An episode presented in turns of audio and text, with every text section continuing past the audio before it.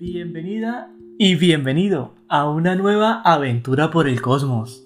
Este fin de semana se podrán ver 5 planetas en una alineación totalmente hermosa. Entre ellos se encuentra Mercurio, Venus, Marte, Júpiter y Saturno. Por eso, hoy quiero compartirte la información para que puedas observarlo de la mejor manera posible. Y no te pierdas este evento astronómico tan especial. Generalmente, las personas no suelen prestar la atención suficiente a este tipo de cosas, y es algo triste. En lo personal, me encanta poder verlo, estar al pendiente de ello y disfrutarlo. Así que ponte cómodo y hablemos un poco sobre esta nueva oportunidad de ver tantos planetas tan cerca y al mismo tiempo. De igual forma, no olvides darle a seguir al podcast si eres nuevo para no perderte ninguno de estos episodios, los cuales sin dudas te van a gustar. Pero bueno, tenemos el título del podcast de hoy. 5 planetas se verán visibles sin telescopio este fin de semana y durante el transcurso de la misma. Se podrán apreciar a simple vista en el cielo unos 45 minutos antes del amanecer de este domingo. Es en el domingo donde se verá este evento de la mejor forma y la más clara. En el transcurso de la semana se podrá seguir viendo, pero con un poco de esfuerzo. Antes del amanecer de este 19 de julio, 5 planetas, los ya mencionados, y una delgada luna creciente serán visibles a simple vista en el cielo a un mismo tiempo. Los 6 cuerpos celestes podrán ser observados por unos 45 minutos antes del amanecer de domingo. Esto lo escribió el profesor de astronomía Jerry Holm, el cual pues claramente hizo los cálculos y pues dio el horario más adecuado para que se pueda ver este evento. Los 5 planetas seguirán visibles desde la Tierra hasta el 25 de julio. La siguiente oportunidad de asistir a esa reunión celeste será en junio de 2022, ya prácticamente 2 años después. Por eso, te invito a que hagas el esfuerzo para que puedas ver este evento. Este domingo te asomes e intentes ver la luna y estos 5 planetas alineados, porque créeme, es una experiencia bastante linda y sin duda vale la pena poder realizarla. Se trata de una alineación de planetas, fenómeno que se produce cuando varios de ellos se encuentran a un mismo lado del Sol, formando una especie de línea a menudo imperfecta.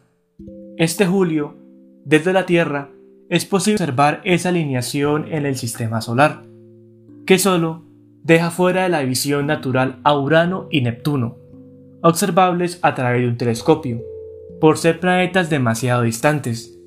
Lastimosamente, al estos planetas ser de igual forma tan alejados de la Tierra, es imposible poder observarlos a simple vista de esta forma. Por ende, pues es un poco tristón, ¿no? Pero de igual forma tenemos 5 planetas, lo cual es bastante para poder verlos de esta forma. Y bueno, de igual forma, si tienen la oportunidad de tener un telescopio, los invito a que lo observen de mejor forma, porque aunque se ve claramente muy bien a simple vista, con un telescopio se vería estupendo. Y bueno, para continuar con este episodio, quiero compartirte 10 curiosidades de Plutón, las cuales se han descubierto en los últimos 5 años.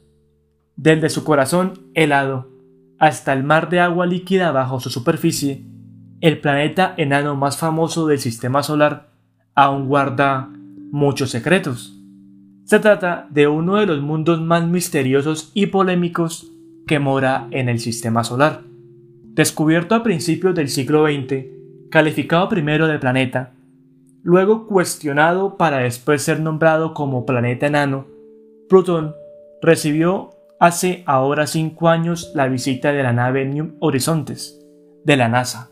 La sonda recorrió en casi una década desde su lanzamiento en la Tierra más de 4.500 millones de kilómetros para poder enseñarnos por primera vez una superficie sorprendentemente en las montañas enormes, capas de hielo, pozos, valles y terrenos que no se pueden encontrar en ningún otro lugar de nuestro vecindario cósmico. Bueno, uno de los investigadores dice que para él está claro que el sistema solar guardó lo mejor para el final, afirma en un comunicado este investigador, el cual es el principal en los Nuevos Horizontes de la NASA.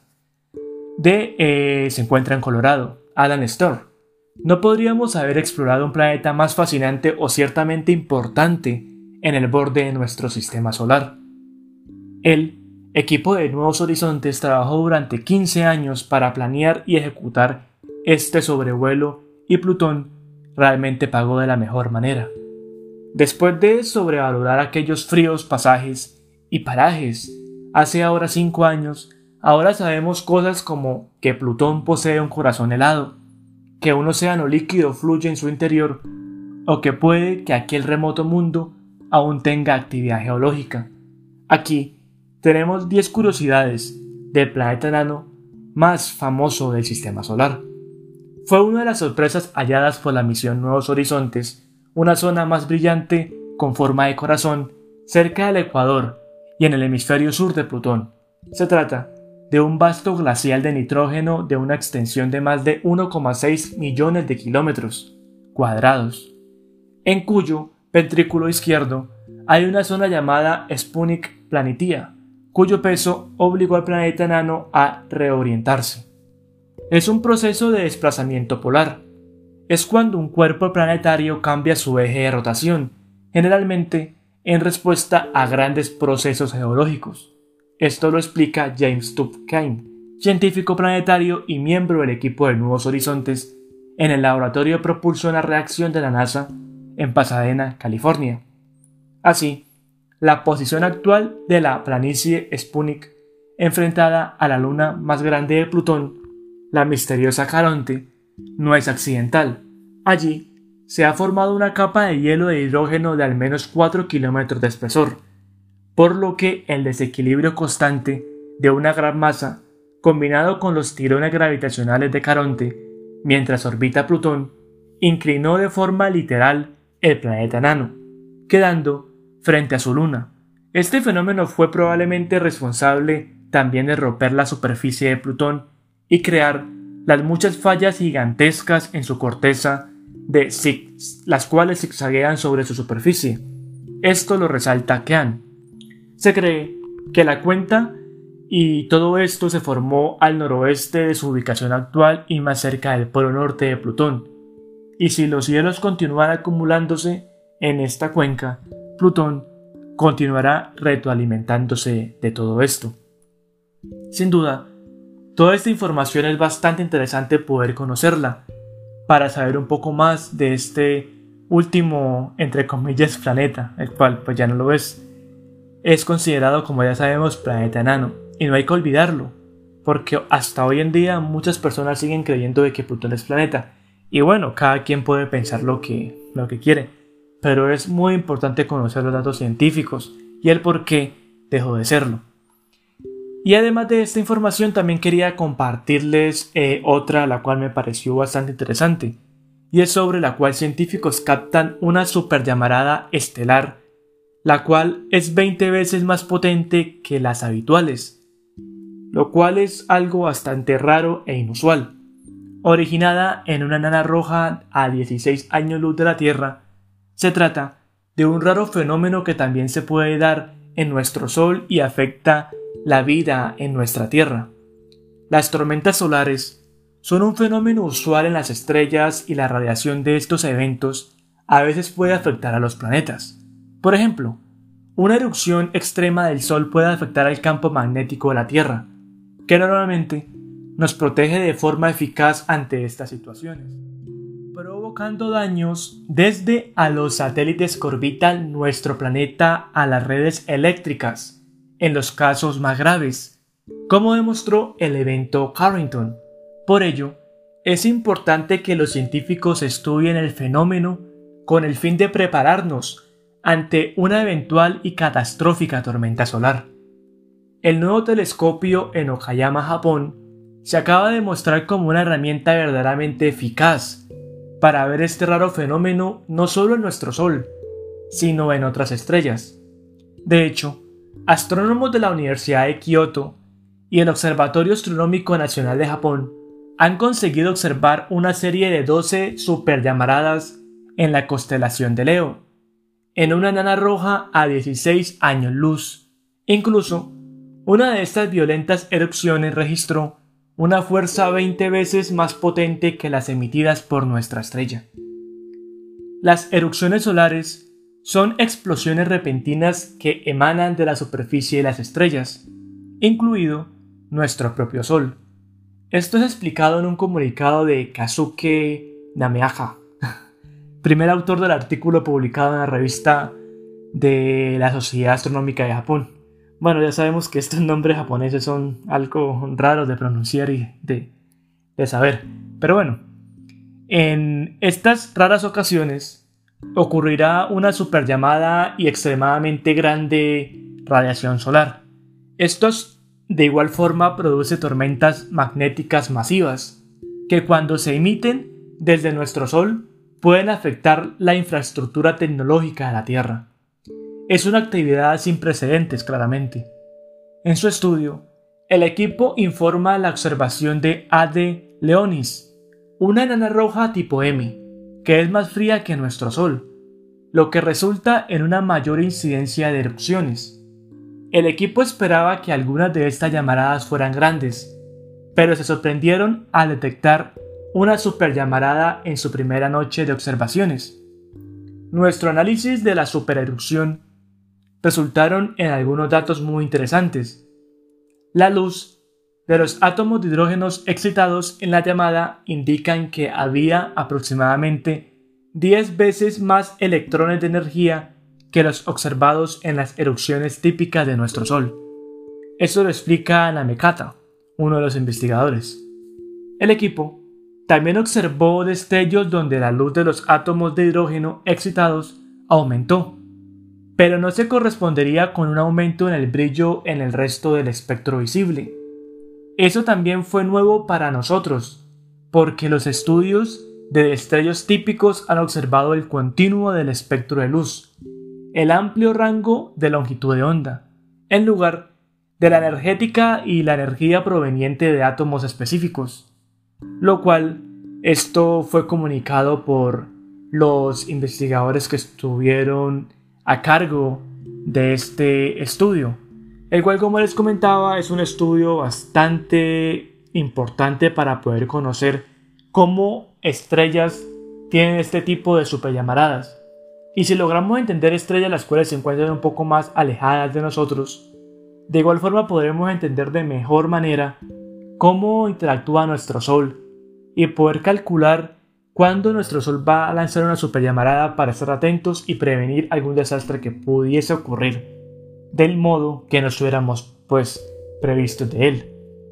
Nakaraomi Chibata, líder del estudio, concluye: más información sobre estos fenómenos estelares fundamentales nos ayudará a predecir superllamaradas y posiblemente mitigar el daño de las tormentas magnéticas aquí en la Tierra. Incluso, podríamos comenzar a comprender cómo estas emisiones pueden afectar la existencia o el surgimiento de la vida en otros planetas. Y bueno, aquí no solamente estamos hablando de llamaradas y de cosas de estrellas. Está involucrado el hecho de que este tipo de cosas puede incidir en que se dé la vida o no se dé la vida en un planeta específico. Porque sabemos que primero que todo, para que la vida se pueda dar, el planeta tiene que estar a una distancia apropiada del Sol y que el Sol emita la cantidad de luz necesaria para que pueda formarse la vida en ese planeta. No es nada sencillo. Como se ha podido hablar en episodios anteriores, la formación de vida requiere de muchas cosas y un conjunto de ellas para que se puedan dar. Y bueno, para concluir con este nuevo episodio, quería hablarles también del centro del universo, el cual no está precisamente en el Sol. Esto es algo que está asegurado por unos científicos en un reciente estudio. Y es algo claro. En tiempos pasados, grandemente se pensaba que la Tierra era el centro del universo. De hecho, se creía que todo giraba alrededor de la Tierra, pero poco tiempo después se pudo concluir de que no era así. Luego se pensó de que todo el sistema solar giraba alrededor del Sol, y de hecho eso se ha pensado durante mucho tiempo, porque el Sol es el objeto más masivo en nuestro sistema solar y a sus alrededores. Pero un reciente estudio que se llevó a cabo nos dice que no es así. Y bueno, cada vez que pensamos en el sistema solar es posible que imaginemos los planetas, las estrellas y el Sol, y un gran vacío negro. Por costumbre, en el imaginario colectivo se ubica al enorme Sol en el centro de todo. Sin embargo, la realidad es otra y ahora ha sido revelada. El centro del universo no es el Sol. Antes de afirmar que todo en este universo gira alrededor del Sol, tenemos que tomar en cuenta algunas consideraciones. La primera es que esta estrella gigante jamás ha estado inmóvil. El Sol gira en la galaxia a una velocidad aproximada de 828.000 km por hora, es decir, aproximadamente unos 225 millones de años en dar una vuelta completa. Se podría pensar que es mucho tiempo, pero en tiempo astronómico en realidad no lo es. Además, si supiéramos y pudiéramos ver el sistema solar desde una perspectiva más general, lo que se podría observar es un movimiento como de hélice donde el Sol no está precisamente en el centro. Esto significaría que algo más está en el centro, algo que rige el movimiento, incluso del Sol y todo el universo. El verdadero centro del universo. Bueno, ahora es turno de hablar sobre lo que se pudo descubrir en este estudio. Mejor conocido como centro de gravedad o baricentro, este es el punto en el cual se equilibra la masa de todos los objetos. Este punto medio no necesariamente en el centro de una estrella, por ejemplo, en el caso de la Tierra, la Luna no gira en torno al planeta. En realidad, ambos cuerpos giran en torno a un centro de gravedad común. Respecto al sistema solar, recientemente un grupo de investigadores intentaron descubrir la localización precisa del centro del universo. Todo esto se supo gracias a los datos arrojados por una decena de pulsaciones y púlsares, es decir, estrellas de neutrones que giran a una gran velocidad enviando pulsos de radiación a la Tierra. Estos púlsares cuentan con una predicción y una precisión tan magnífica que algunos los consideran los relojes del universo. Pero bueno, ¿cómo ayudaron estas estrellas de neutrones exactamente? De acuerdo con el estudio, el objeto es detectar, y el objetivo principal es detectar estas ondas gravitacionales provenientes de algún agujero negro. Este método, a través de los agujeros negros, permitiría obtener mayor precisión sobre las ondas que navegan en el universo, aunque se considera que principalmente y posiblemente las masas y otras distorsiones en el espacio cambian de ondas, y los investigadores decidieron arriesgarse en este estudio y decir que por ende esto tiene que ser pues como tal señales de los púlsares las cuales van a ir en dirección correcta. La posición del centro del sistema solar estaría siendo desplazada desde el centro del Sol hacia su superficie. Pero bueno, ¿esto qué nos quiere decir? Que el punto medio no estaría en el núcleo de la estrella, sino en un espacio de su superficie. Todavía no es muy seguro la localización del centro, pero los científicos están cada vez más cerca de descubrirlo, gracias a las ondas enviadas por la estrella de neutrones. Pero bueno, en conclusión, se necesitaría de un agujero negro para precisar dónde está el centro del universo, y los expertos saben que están cerca de poder conseguirlo. Sin duda, esta noticia es algo fascinante porque nos abre la mente y nos hace pensar de que las cosas no siempre son como se creen, porque como les he podido comentar en varios episodios, el universo no es lo que parece, está en constante cambio, en constante descubrimiento, y año, día, horas tras horas se descubren cosas nuevas, y es fascinante porque prácticamente a diario se conocen nuevos estudios, y esa parte de la ciencia está creciendo demasiado, y para mí es algo increíble, porque me permite conocer más y más sobre esto, que sé que al igual que a ti, nos encanta. Y bueno, ya ahora sí con esto llegamos al final de este nuevo episodio, el cual saldrá el día sábado. No tenía pensado publicar hoy episodio, pero pues me llamó la atención de poderles comentar sobre esa noticia de poder ver los 5 planetas y que el domingo pues puedan tomarse el tiempo de observarlo, como ya les estaba comentando.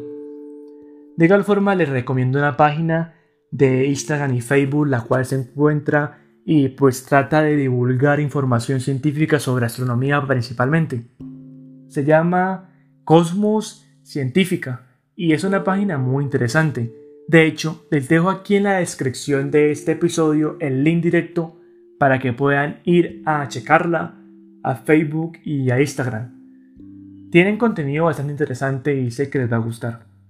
De igual manera, también los invito a que compartan este episodio y que se lo hagan llegar a algún amigo, algún familiar para que conozca esto y no se pierdan de ninguna forma este domingo esta cita con estos planetas, que créanme, de seguro estaré en primera fila observándolo.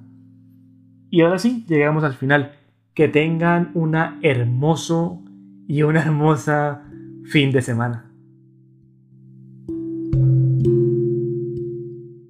Un enorme abrazo de mi parte, las mejores energías y charlamos en la próxima ocasión. Chao, chao, chao, chao.